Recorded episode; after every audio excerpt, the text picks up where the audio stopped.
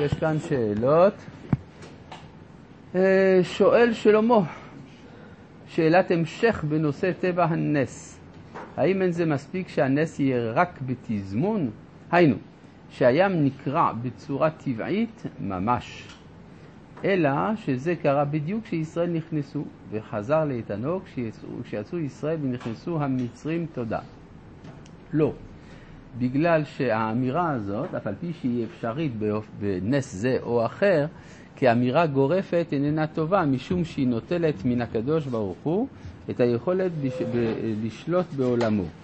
אפשר להבין את זה באמת עם העולם קדמון, אבל אם הקדוש ברוך הוא ברא את העולם, אז כשם שהוא קבע את טבע המציאות, יכול גם לבטל את טבע המציאות. שואל יגאל, שלום הרב, לפי זיהויו של הרב את פרעה של יציאת מצרים כחתשבסות, הרי ששנת ה-40 הייתה ב-1436 לפני הספירה, כ-246 שנה לפני פלישת הפלישתים. אז איך הם מוזכרים בשירת הים ובתורה בכלל? תודה רבה לרב ולצוות השיעור.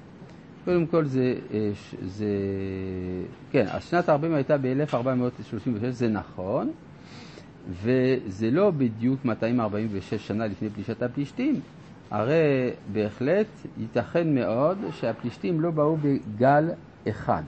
בשירת הים הזכרנו שפלשת בכלל זה ארץ הפלישתים שאינה חייבת להיות ליד הים, יכולה להיות גם ב, בים האגאי. אבל uh, בהחלט ייתכנו, uh, למשל, למשל אנחנו רואים שאבימלך מלך גרר, אז הוא נקרא ביצחק בשם אבימלך מלך פליש, ויקנאו אותו פלישתים כתוב שם במפורש. אז ייתכן אם כן שהיה מה שנקרא הכרתי. הכרתי, אלה שבאו מכרתים, שהיו הגל הראשון של פלישתים בארץ. ובכן, אנחנו ממשיכים ב, אה, בספר שמות, ואנחנו עדיין בפרק ט"ו, שהוא שירת הים, והגענו לפסוק אה, ט"ז. תיפול עליהם מטה ופחד גדול זו אחד מוכאבן, עד יעבור עמך השם, עד יעבור עמזו קנית. אז דיברנו שיש פה שני מעברים, מעברי ארנון ומעבר הירדן, שהתורה צופה אותם מראש. המשמעות היא שצריך להיפגש עם ארץ ישראל בשתי בחינותיה, עבר הירדן המזרחי ועבר הירדן המערבי. מה ההבדל בין המזרחי למערבי? המזרחי יש לו אמנם פחות קדושה, אבל הוא מורה על ההשפעה של עם ישראל על כל העולם, כיוון שזה אה, בעצם ארץ ישראל הגדולה, שכוללת גם את המגע עם אומות אחרות, אדום, עמון, מואב וארם, לעומת ארץ ישראל המערבית, שיש בה יותר קדושה, אך מורה על צמצום בתוך התחום של הקדושה הפנימית בישראל. ושניהם נצרכים כדי לבנות את המקדש. וזה מה שכתוב בהמשך, ותביאמו ותטעמו בהר נחלתך, מכון לשבטך פעלת השם. אגב, מהו ההר הזה, הר נחלתך? בשלב הזה לא ברור עדיין איפה נמצא ההר, האם זה הר המוריה, או שמא זה הר בשן, או שמא זה הר החרמון.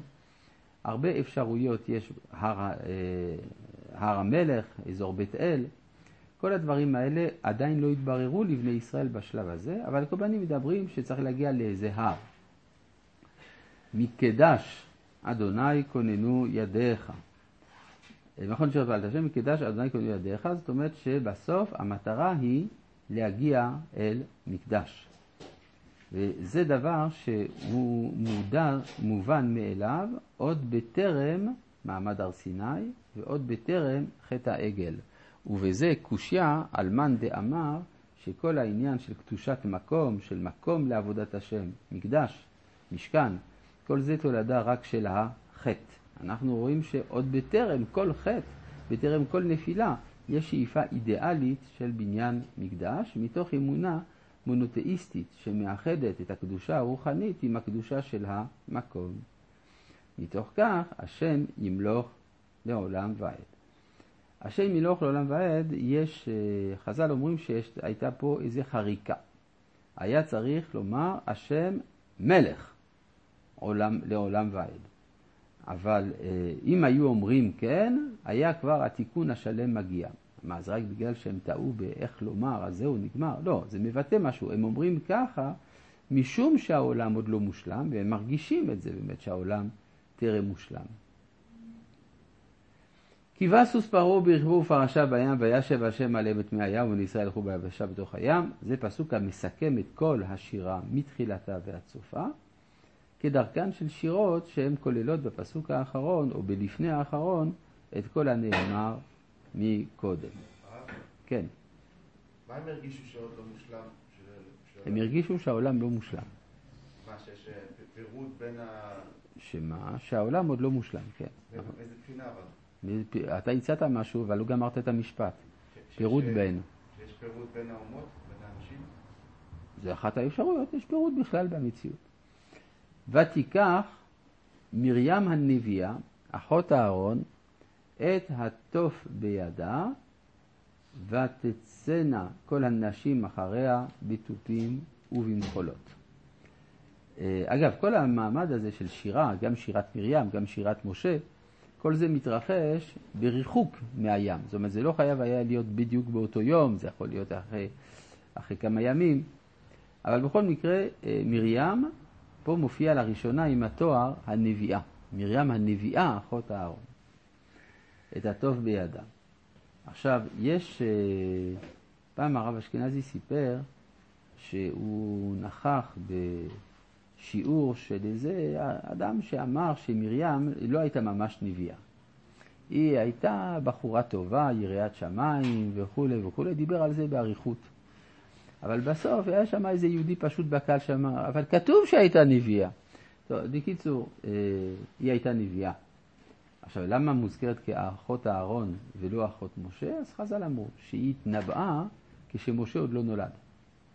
וייחסו לה נבואה מעניינת שהיא אומרת לאביה עמרם שפרש מאשתו בגלל גזירת כל בין העירות השליחו, גזירתך קשה משל פרעה ולכן החזיר את אשתו וכך נולד משה. אה, עכשיו, מה זה ש... אני לא יודע. היא כן, יכול להיות בגלל שזה בא אחרי גירושין. אז גם, כלומר, גירושין זה גם דבר של בדיעבד. אז זה גם העניין של אה, תורת אהרון, יכול להיות. כן. אה, אה, מה זה שהיא לוקחת תוף? אז משמע שהתוף נגיש. אז יש דרשנים שאמרו, זה נחמד, אני לא יודע עד כמה זה בפשט, אבל ש... הנשים היו מאמינות יותר בזמן יציאת מצרים, ולכן כבר הכינו תופים לכבוד הגאולה שתהיה. כן.